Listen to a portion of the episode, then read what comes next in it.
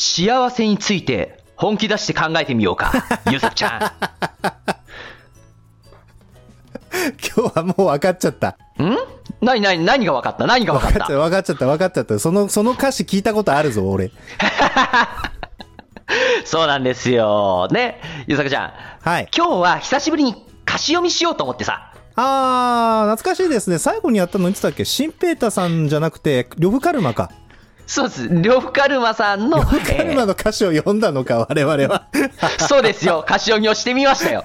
で、それ以来の歌詞読みをね、久しぶりにちょっとしたいなと思いまして、はいで、この時期だからこそ、今のこのご時世だからこそ、うん。ちょっとこの歌詞響くんじゃないの、刺さる人たくさんいるんじゃないのっていうのでね、今回持ってきましたのが、はい。ポルノグラフィティさんの幸せについて本気出して考えてみた、こちらの歌詞、本日歌詞読みしていきます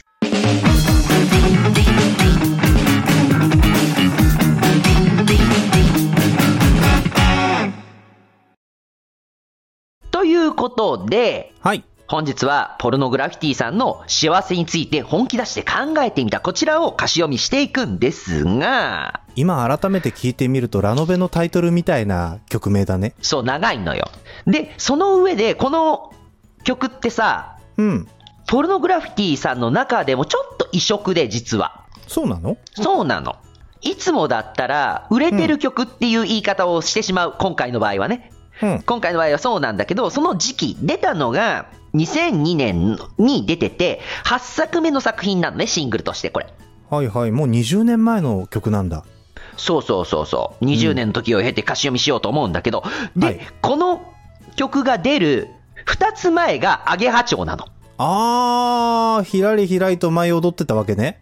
そうそうそう。で、この曲の次が NHK の日韓ワールドカップのスポンサーソングというのかな。うん日韓ワールドカップの曲にもなってた無限なの。あー、そうか、そっちの方は僕チェックできてなかったけど、まさに我々が高校生とか中学生とかそれぐらいの時に、いやー、いいね、あの、うちのチャンネルさ、ポッドキャストの方も流してますけど、リスナーが30代の男性が100%なんですよね。つまり、同じ、同じぐらいの人しか見たり聞いたりしていないということですね、これほぼ。そうそうそうそうそうだ。同じ頃に生まれて同じ時代を生きたおじさんたちがだだらだら聞いてるっていうチャンネルなので、まあ狙い通りですけど、狙い通りっていうか、狙い通りとか言っちゃったよ。あの、想定、想定通りですけどね、その教室の隅っこでみんなでこう今日も面白い漫画の話しようぜみたいなことで始めたわけだから、もう、まあ我々の戦略通りにうまくいってるっていうことなんだけども、はい。まあ、今回も刺しに行くわけね。そうで、今聞いてさ、その、うんそのアゲハチョウと無限に挟まれてんのよ、この曲。うんうんうんうん。うん。で、もうさ、い言ってしまえば、どっちも売れてるわけ。アゲハチョウも無限もやっぱり。みんな知ってるし、カラオケでも歌われるんだけど、この曲ってなかなか歌われないのよ。まあ、そうだね。ポルノグラフィティのあのキャッチーなメロディーと歌詞で気持ちよくウェイって感じじゃないもんね。忙しいし。そう、その理由がありまして、はああこの曲は、曲を本間さんが作ってないんです。AK 本間さんではなく、タマさんが、ベースのタマさんが作ってるんです。あー、そうだったんだ。そうなの。だから逆に言えば、うんものすごく普遍的なロックへに聞こえ。えるの。そうだったんだあの、そう、アゲハチョウとか無限って結構、舞台というかさ、うん。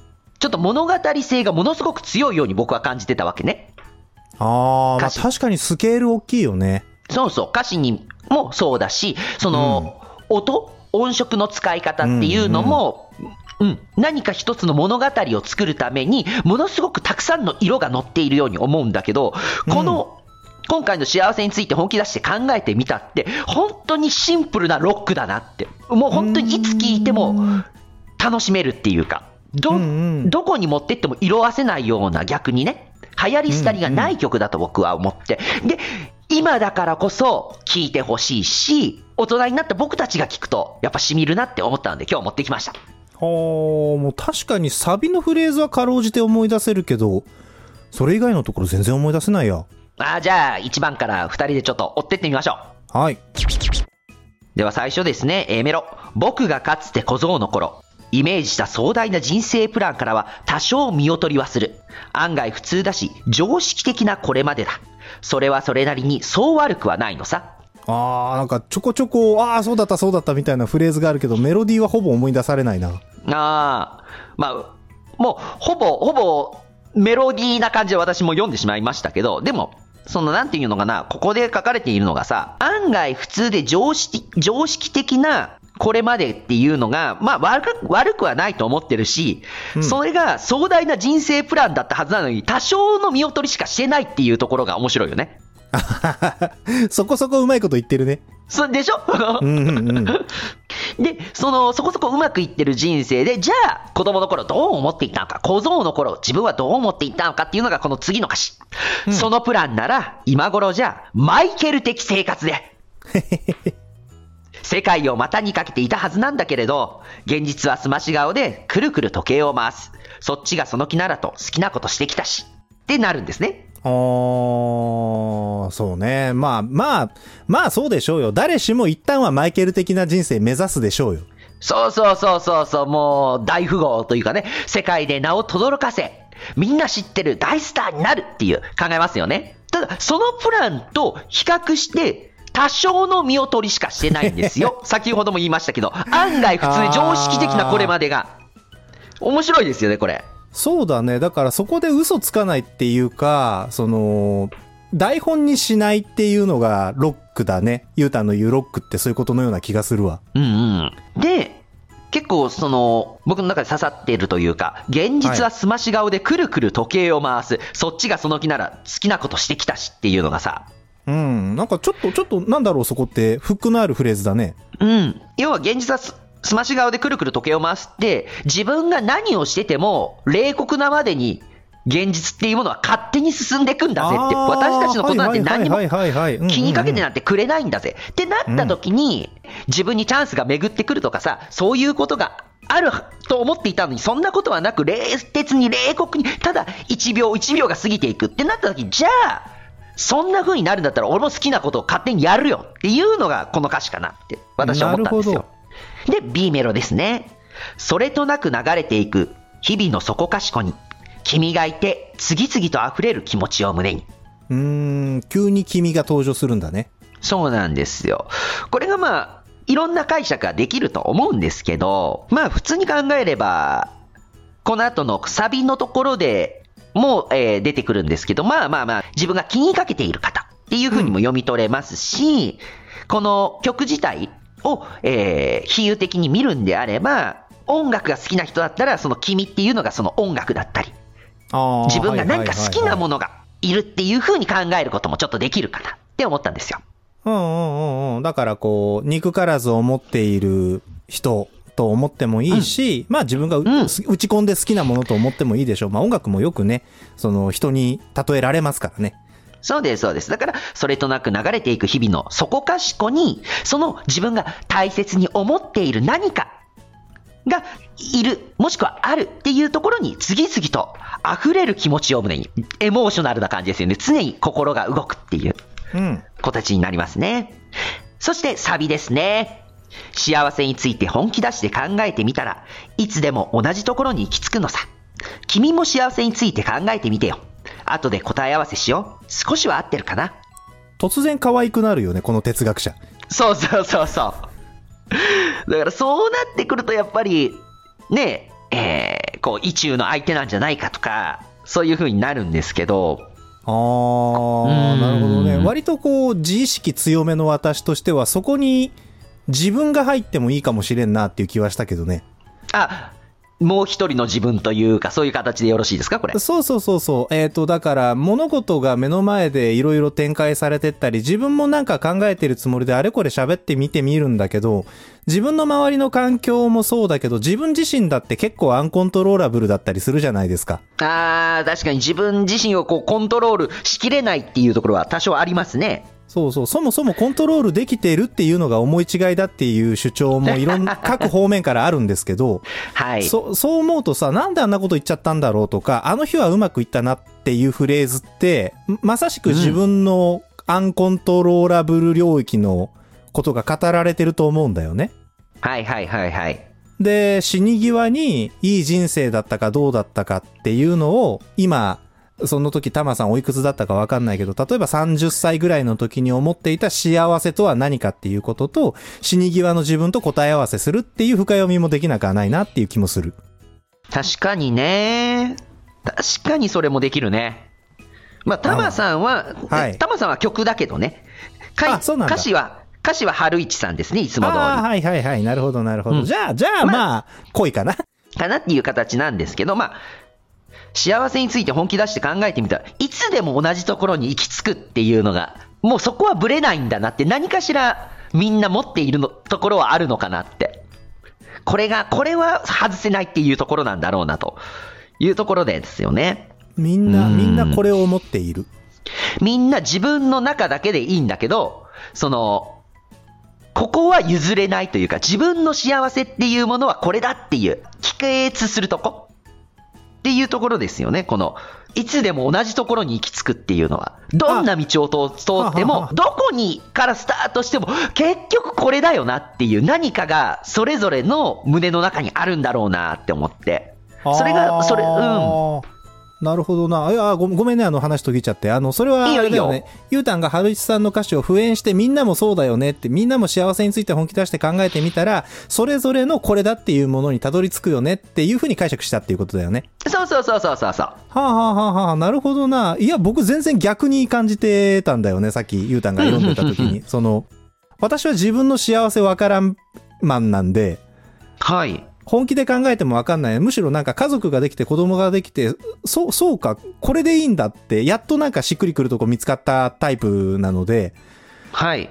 全然わからんかったんですよね。その自分にとっての幸せって何か。だからその春一さんが、僕は幸せについて本気を出して考えるとここにたどり着くぞって、その、勝手に言ってるだけというか、ああ、はいはいはいはいはい、そうそう、自分の主張していくのがロックなれであるならばそうだと思うので、これは春一さんの意見だぞと。で、最後に答え合わせしようが自分との答え合わせだって解釈したのもそこからの文脈だったんだよね。うーん。まあまあ、はい、もう分かれていくのが面白いところだよね、歌詞を読んでいて。そうですね。うん。で、一番最初に言ったんですけど、はい。この曲の前に、アゲハチョウと無限っていうのが、ものすごく芝居がかっている。ストーリーがすごいって言った中で、今、ね、一番だけですけど、この歌詞って何か難しいところってありました？比喩表現とか、赤いうんうん明らかなね。うんうんうんうん。まあまあ、そうだね、その、一般的な日本語読解力があれば、おおむね理解できるし、まあ解釈は52っていうのは、あの、歌詞なのでね、行間は広いですけども、全然難しくないよね。そうなんですよ。だから、この曲が、ある種、うんあまりにも日常的すぎるんですよ。うん。なので、日常から、えー非日常の刺激を求めていたあの頃の小僧の私たちは、これが刺さんなかったというか、もっと刺激が欲しいっていうので、アゲハチョウだったり無限だったり、そういうか歌詞の方に飛びついていたんだろうなって思うんですけど、うん。あれから20年を経た私たちはもう、一生懸命20年日常を過ごしてきて、経験もたくさん積んできたる、となってくると、うん感じ方が変わってくるんじゃないかな、っていうところで、これから2番に行きたいと思います。はーい。つまんないこと、嬉しいこと、繰り返して結局、トータルで半分になるってよく聞くじゃない。そんな寂しいこと言うなよって感じだ。どうにか勝ち越してみたい。密かに全勝狙い。いいじゃないですか、これ。おー、かわいい。かわいいね。いや、かわいいね、ずっと。そうなのよ。これ、あの、後の方でわかるんだけど、なんでこうなのかもわかるんだけどへ、ー。僕はね、僕はこうかなっていうのがあるんだけど、うん。よく聞くよね。あの、いいことがあったら悪いことがある。悪いことがあったらいいことがあるみたいな感じで、つまんないことと嬉しいことがもうトータルで半分になるのは決まってるんだぜっていうのがなんか、でもやっぱ寂しいよね。ここの歌詞じゃないけど。もう総量が決まっているのであればさ。まあね、何をしてプラマイがゼロになったと判断するのかもわからんし、うん。その、あまりにもこの人はマイナスだろうと隣で聞いていると思ってしまうような方の話も、ニュースなんか見てると耳に入ってくるけど、うん。この、まあ、プラマイゼロとおっしゃるが、ちょっと勝ち越し狙ってみたいよねって思っているや、やんちゃ？無邪気な感じがすごく可愛いなって思うな。ねそう、友達にいてほしい。ねどうにか勝ち越してみたいなって。でも自分の中では、どうせだったら、全部楽しいがいいよねって、全勝狙ってるんだよね、本当はね。でも、さすがにちょっと、言えないなって。少しだけプラスになったらいいよねっていうのがなんか、この、子供っぽさっていうかね、いいよね、やっぱり。そう、そうだね、そうだね。まさになんか、考えている青年って感じがする。その。ちょっと総気味というか、ポジティブ寄りのメンタリティで、他の周りの子たちよりは一歩二歩踏み込んだことが考えられるんだけど、最後はちょっと感情的なところで、どうせだったら勝ち越しておきたいな。まあ、半々なんでしょうけど、全勝を狙う気でいきたいなっていうのが、ほがらかというか、あの、爽やかな青年、よく考えてるじゃないか、君はっていう感じがしますね。ああ、ほっとここの歌詞は可愛いなーって思った上で、うん。次、B メロですね。2番の B メロ。ここが、ここが僕すごく。刺さるなと。20年を経た私たちは刺さるなって思って、ゆうさくちゃんだったり、これを聞いてくれている同年代の方はい。にぜひ伝えたいと思って今日持ってきました。いきます、B メロ。はい。誰だってそれなり人生を頑張ってる。時々はそのそれなりさえも褒めてほしい。うーん。いや、なんかさ、その悩み、哲学者が2000年前にもう解いてますよっていう本があるんですよ。おー、すごいすごいすごいすごい。えー、読んではないんだけど。で、その、よくあるじゃん。演歌の歌詞とか、ずっと同じこと歌い続けてるとか、宗教も結局人間って同じことで悩み続けてるとかさ、っていう文脈あんだけど、そうか、我々はもうようやくあの頃の20年前の春一の感性というか考えていたことにようやく落ち追いついたんだね。そうです。なるほどね。いやでも、でもはいね、はいはいすごいね、誰だってそれなり人生を頑張ってる、そりゃそうなんですよ。んみんな、みんな頑張ってるんですよ。それうんは相対的ではなく、それぞれの中で頑張ってるんですよ。誰かから見たら、もっと頑張れよって思うことでも、は彼はきっと頑張ってるんですよ。それなりにはね。ううんん。だって頑張ってなかったら、ここにはいないわけですから、言ってしまえば。まあね。ね。だからこそ、大人になったら、認められるっていうことなかなかないじゃないですか。もう毎朝息子を幼稚園まで送ってんの誰かにめっちゃ褒めてほしいもんね。そう。だから、時々は、その、それなりさえも褒めてほしいっていうのが、なんかね、この年になるとわかるなーっていやーもう、思っちゃったんだよ。いやほんとさ、別に大した歌詞じゃないんだよね。申し訳ないけど。本当に手に取れる？手で持てるぐらいの歌詞なの。変わったのは我々なんだね。そうなんですよ。で、えーはい2番のサビに行きます。はい。幸せについて本気出して考えてみたら、意外になくはないんだと気がついた。僕は幸せに対して失礼だったみたい。もう一度丁寧に感じて、拾って集めてみよう。おー、一番のサビからやや展開が見えますね。ここがなんか、さっき言った、可愛らしいなっていうところの、うん。こう、答えというか、僕の、えー解釈なんだけど、ほう。うん。その、拾って集めてみようって思えるぐらいの幸せでいいんだよっていう。うんそれが可愛らしさのところにつながっていたのかなって。そんな大層なものじゃないんだよっていう。うーん。幸せっていうもの。うん。で、びこの2番のサビ自体が本気出して考えたら意外にはあるぞと。うん。なくは、なくはないぞと。意外とあるぞと。うんで、その時に自分で反省してるじゃないですか。失礼だった私、幸せに対してって。はいはいはい、はい。こんなものは幸せだと思ってなかったんだけど、これって実は幸せじゃないか。うん。って思った時に、もう一度丁寧に感じて拾って集めて、集めてみよう。っていうのは、日常の中にあるものっていうのは、実は感じ方によってはもう全て幸せになるんじゃないか。っていうので、今まで雑に扱ってみたものというか、えーそこまで感じていなかったものも、一つ一つ手に取って、ああ、意外とこれはいいんじゃないか。っていうふうに、目を光らせる、目を配っていくと、とても人生が豊かになるんじゃないかっっていうような、そんな風な歌詞に読み取れたんだよね。いやーこういうさ、その、紐解いてみると大変説教臭いことをポップにやれてしまうのがやっぱ音楽、音楽というか歌の強いとこだよね。そうだね。しかも一人称でやってるわけだから、僕これに気づいたんだっていう話でしかないわけなんだよね、文面を追いかける以上は。そうそうそうそう。なんだけどそこからなんか汲み取ってこういうことなんだよねって喋ってみると突然説教臭くなるっていうのが面白いよね。歌にするということの、うん、情報がどのように加工されるかっていうことの一端を見るよね。そうだね。だから、違和感があるけどさ、うんよくミュージカルで、なんでこいつらは歌を歌うんだとか、いきなり踊り出すのかわからんって言うけど、あれセリフでやった方がよっぽど聞いてられないとか、見てられないと思うんだよね。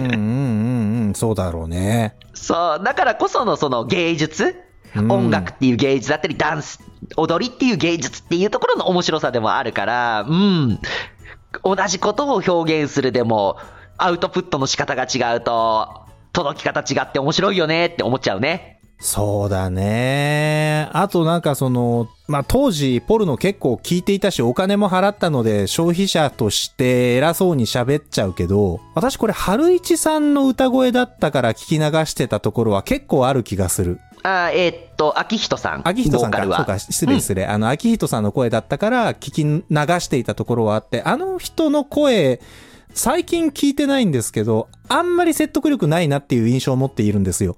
あ大変聞きやすいし、メロディーもうま、巧みに使いこなされるし、言葉も聞き取りやすいので、ボーカリストとしてとても優秀な方だっていうのは、もうとてもとても僕なんか足元にも及ばないんだけれど、こと、言葉を重く伝えられるかっていう点においては、あまり強くない。そのパラメーターそんなに高くないなって思っていて、だから芝居がかった歌詞がよく似合ったんだと思うんだよね。みんなにデコレーションをしてもらうことが、ももらうことで輝ける歌声なんじゃないかって今聞きながら思っていて、こういう。泥臭くって地道なメッセージを歌う声ではもしかしたらなかったのかもっていう、あの、勝手な腹落ちをしていますね。まあ、とか言いながら今、もう一回あの時の音源聞いたら泣いちゃうかもしれないんだけどさ。そうだね。まあ、あの頃はそういう風に聞こえてたと思うし、実際多分、その秋人さんの声っていうのは、良さでもあるんだよね。ポルノグラフィティがポップなロックで聞きやすい、若者受けしやすいっていうのは、あの声の良さっていうのがあるから、うん。それをどうやったら一番こう、視聴者の方、聞いてくれる方にこう、届けられるかってなったら、よく売れるというか、本間さんの作った曲に、春市さんがその曲に合った歌詞を書いて、それは本間さんの曲に影響されるから、で、うんそれはもう、ポルノグラフィティさんの全体のブランディングみたいになるから、じゃあ、秋人さんの声を生かすにはこういう曲を書きますね。じゃあ、歌詞こうなるよね。じゃあ、こう歌うよねっていうのは一つの完成形だと思うの。いや、ほんとそうだと思う。だってネオメロドラマティックを他の誰が歌ったらあんなにかっこよくなるんだろうって思うからさ。そうそうそう。そうなった時に、うんこの曲はタマさんが作ったか曲。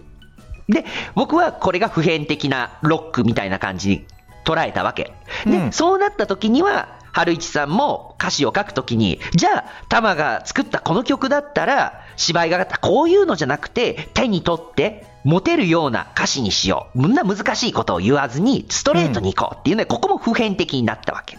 うんうんで、それをいつものポルノグラフィティ節で歌うっていう秋人さんの役割分担っていうのになっていたから。その、聞きやすくはあったけど、これをしっかりと腹落ちさせるとこまでっていうのは、ある程度の人生経験うん、っていうものがないとできなかったのかなっていうのが、若い僕らにはきっとできなかったんだろうな。それはもう完全にそうだよね。それなりに頑張ってる自分のこと褒めてもらいたいなんて10代後半の当時1ミリも思ったことないもん。ね、10代後半だったり20代のね、本当21にとかあのあたり絶対思わないじゃん。思わないよ。もっと、思わないですね。そうそう。だから、ここで書いてあるね、あの、あのプランだったら、ね、計画ではマイケル的生活になるはずだったんだよっていう。そうですよっちを、マイケル生活を目指してた頃ですから。そうなんですよ。ポーとか言って食ってるはずだったんだから。で、言う人がさ、はい。思わないよね。思わない思わない。それなりの努力なんてとんでもない。もうめちゃくちゃ頑張って、ポーって言って飯食うんだからさ。そうそう。ってなった時に、えー C メロですね。がっかりしたかい？小僧の僕。マイケルにはなれなかった。ただ僕は大好きな幸せの種を手に入れた。過去の自分に今の自分が言うっていう。うーん、まあ、それもよくある話だけど、し幸せの種っていう、その、これもまたよく聞くフレーズが出てきた。それは、なん、あれか、あれか、さっきの、日常にたくさんあるじゃないかっていう話か。っていう風に取れますし、もう一つ、これをもう恋愛ものだと考えましょうやと。なった時に、はいはいはいそうなったら、この幸せの種っていうのが、まあ私はいないですけど、優作ちゃんにはいる子供とかね、そういうのに置き換えることができるんじゃないかなっていうふうに読みました。ね。なるほどね。あの、あれだね。昔の子供が出てくるとやっぱ心理学っぽいところから引き出しを広げてインナーチャイルドだと思い出しますよね。あそうだね。あの、そうそうあの頃満たされなかった自分ね。そうそう、誰しもね、自分の、まあ、満たされているかどうかはあまり関係なく、自分の中に少年の自分とか少女の自分っているよねっていうことだったと思うんだけど、まあ、満たされなかった文脈で使われることが多いんだけどさ、多いね。うん。だからやややっぱ僕はその自分がずっと話し相手なんじゃないかなってその思うな一番うのん、えっ、と、答え合わせをしようとしていた相手はやっぱ死に際の自分なであり、えー それはすなわち自分の中にいる少年、まあ子供の頃の自分だよね。そうだね。えー私はもうなんかそのように決めつけで今は聞いておりますよ。いいと思う、いいと思う。これ聞いてくださってる方ももう自分の中の、えーイメージで、はい俺だったらこう聞くな、私だったらこう聞くなっていう、そういう風に読み取ってもらって全然構わないですし、それに対して、ねえーこういう見方もあるよって僕たちが勝手に、勝手に言ってるだけなんで、えーえーえーえ 一緒に楽しんでいければと思います。そしてはい、最後のサビですね。幸せについて本気出して考えてみたら、いつでも同じところに行き着くのさ。君も幸せについて考えてみてよ。僕の姿は浮かんでるいつまでも消えないように。またなんか考え応えのありそうな。ね。えーなんだ？結局だからいつも同じとこどところにたどり着くのさっていうのが、その、そのな結論は2番のサビの内容だよね。日常にいっぱい幸せってあるよね。今まで幸せに対して僕は失礼だったんだっていうことだよね。曲の中でさっき進展があるとは言ってみたけれど、えー時系列的には一瞬のことを語っていて、本気出して考えてみたら日常にたくさん幸せってあるよねって、今まで僕は幸せに対して失礼だったんだねっていうことだと思ったとして、うん。続きなんだっけ？君も幸せについて考えてみてよ。僕の姿は浮かんでる？いつまでも消えないように。でいつまでも消えないようにはちょっとピンとこないんだけど、やっぱりその話し相手はちっちゃい自分であり、今はの際に立つみ未来の自分であるっていう主張を通したい私としては、はい。えー、まあちっちゃい頃の僕であるのならば、あと子供の頃の自分が思い描いてたマイケル的な生活、華々しい真ん中にすごく派手なものがある視界の隅あたり、周辺視野あたりに実は今の僕見えてるんじゃないかいっていう呼びかけのようでもあるような気がするし、うん。相手が死に際、今はの際をさまよう自分なんであれば、あなたが今思う幸せは、今生きている、ここにいる僕の現状とか、今し感じているこれが幸せなんじゃないかっていうものはありますかっていう、まさにその答え合わせのフレーズのような気がするんだよね。はいはいはいはい。最後のいつまでも消えないようにはなんか、お約束のフレーズっていう処理を僕の脳みそはし始めちゃってるのでうまく 解釈できないんだけど、まあまあそんな感じですかね。私のまあ、イメージですけど。そうだね。自分自身への問いかけっていうんだとそうなるよね。うん確かね、僕が当時、だから20年前だね、その頃思ってたのはもう恋愛ものだと思って聞いてたからもう相手だよね。相手の、うん相手を考えるとさ、えー君も幸せについて考えてみてよ。僕の姿は浮かんでる？いつまでも消えないようにっていうのはもうまんまだよね。うーん、だよね。あなたもね、幸せについて考えてみて、その幸せをについて考えたときに、僕の姿が浮かんでるかな、浮かんでたら嬉しいな、それが消えなかったらさらに嬉しいなっていう。そうだね。あ確かに当時は僕もこのフレーズチラッと聞いてそのように解釈してた気がするけど、今振り返って聞いてみると、自分のパートナーになるかもしれない人に君も幸せについて本気出して考えてみてよって随分ずうずうしいこと言うよね。いやー、でも、そのパートナーと同じ絵を見たいなって思ったんじゃないの？一緒だったら嬉しいなっていう、そういうとこだよ。よ。うん。い、いなかったらどうするんだろうね。え？いなかったらさ、本気出して考えてみた結果、私の幸せにあなたは含まれませんって言われちゃったら、切ないよね。だから、イフストーリーだよね。この、この後にどうなるかだよね。僕の姿は浮かんでる、いつまでも消えないように浮かんでるかいっていうところで終わってるっていうのが、誤読感というかさ、読語感ねうん、どういう風に展開していってもいいなっていう、いい終わり方だと思うし、あと、これの PV がちょっとうん。面白くてさ、ほその時は何も思わなかったんだけど、この PV で、その、勝者じゃないけどさ、うんこう、自転車レースで勝った人が、こう、美女に囲まれて、やったぜ、俺勝ったぜ、優勝したぜ、みたいなのが、入ってくるの。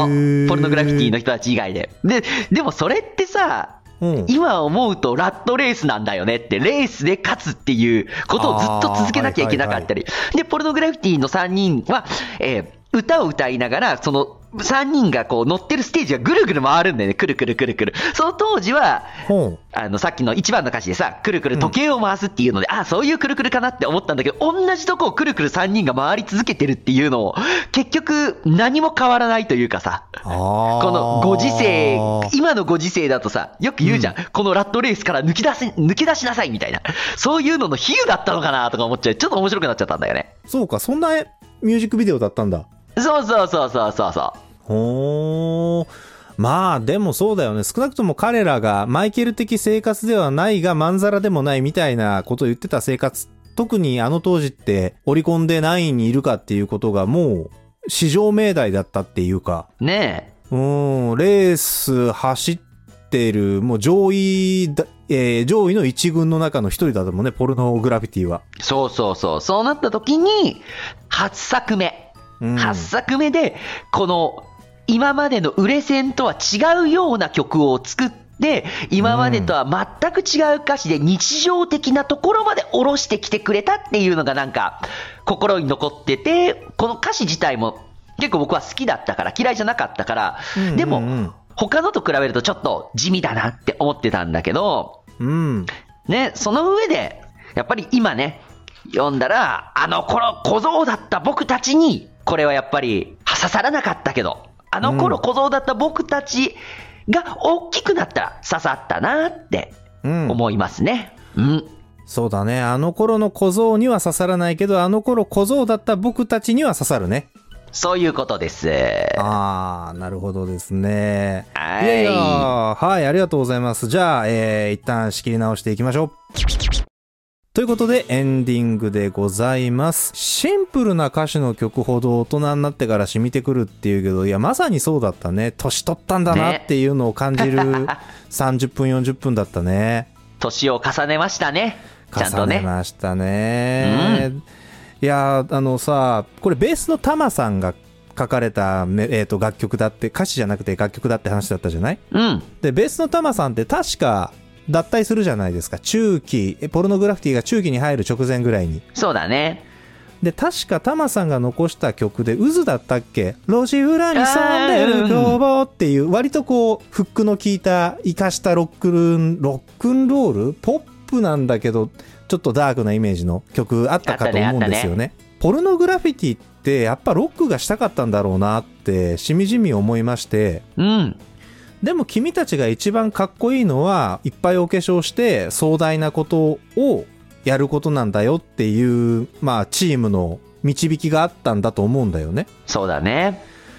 で、それをやってたんだけど、やっぱ折々こういう曲出してくるっていうことは、やりたいって思ってたんじゃないかって思うんですよね。派手じゃないし、地道だし、でも自分たちが大事だって思っていることをストレートに表現したい。曲の内容は大人がいろんなことを考えてるっていう印象を受けるけれど、この曲を今打ち出したいんだっていう彼らのパッションには、自分たちのやりたいことで戦いたいっていう、うん、俺たちはロックバンドなんだっていう気持ちが伝わってくる気がしますよね。そうだね。ただまあやっぱり彼らはその後もねその AK 本間さん筆頭に派手というか壮大なことをやり続けていて僕の中にも壮大なポルノグラフィティっていうのは印象として残っているから難しいね。ここも自分たちのやりたいことと、本当に自分たちに向いていることっていうことのギャップっていうのを感じるね。そうだよね。む本当に難しいんだけど、それでも、さっき優作ちゃんが言ったけど、うん折々こういう曲を出すっていうところまでは自由が彼らがある。ポルノグラフィティさんにはあったっていうのも面白いとこだね。そうだよね。だってシングルで出したんだもんね、この曲。そうそうそうそうん、アルバムの隅に2曲ぐらいなら入れてもいいぞって言われてたわけではなさそうだから、そのあたりはやっぱり、あの、彼らがやりたいことっていうのもあの時代に尊重されてたんだろうなっていうのは感じられて、やっぱりだからこう、そこまで含めて面白がれるっていうのは、大人になるいいことだね。う。そうだね。あの頃分かんなかったことが分かるっていうのはなかなかやっぱ楽しいね。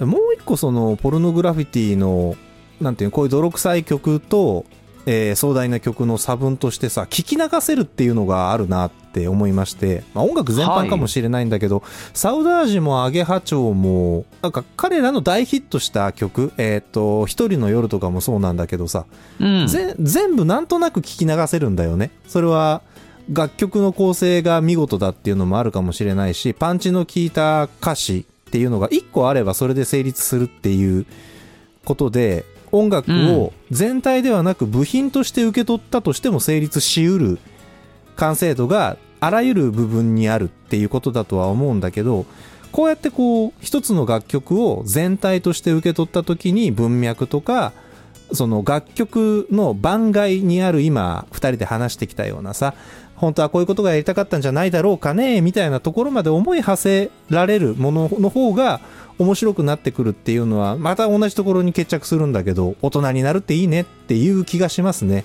そうだね。もうなんか、ね、この歌詞で言うんだったらいつも同じところに行き着きますね。私たちは。この歌詞を読んでると。ああそう同ねじところに行き着くね、やっぱね。うーん分かるっていうこととそこから空想するっていうことがひたすら好きでこんなことを何年もやり続けてますから我々はそうだね、そうだね。だし、なんかそういうことはやっぱりね、あのまあ、説教を受けて我々も納得するところではありますけども、もうその辺にある漫画一冊パラパラめくったりとか、あの曲なんだったっけなって、今 Amazon Music とかにつないで昔聴いてた曲をポチッと再生してみるだけでそこには少なくともサブカル的幸せはあるわけですから。はい。はい。そんなことの一端を担えるチャンネルであれたらいいなと思いながら今回は締めていこうかと思います。今回の内容が、はい、懐かしかったぞとか面白かったぞとか、あの時代だったら俺はあのポルノグラフィティの曲が好きだっていう方、もうね、30代の男しか聴いてない、おじさんしか聴いてないバレてるわけだから、えー、俺はサボテンの曲を聴いて泣いたぞとかね、あの、僕はサボテンがもう中身説明しないよ。サボテンがヒットしている頃に、ちょうど当時の彼女に振られた頃だったので、えー、どこに行くのこんな雨の中っていうのを噛み締めておりましたけどもね、そんな思い出のある方いっぱいいると思うので、ぜひコメント欄に書き残してくれると嬉しいです。そして、はいえー、また次回も歌詞読めよとか、この曲読めよとか、えー、いう方のリクエストなどもありましたら、ぜひ、えー、コメント欄とかメッセージの方に残してください。では、高評価、チャンネル登録、ポッドキャストや X のフォローもよろしくお願いいたします。では、今回はこれで終了です。ありがとうございました。ありがとうございました。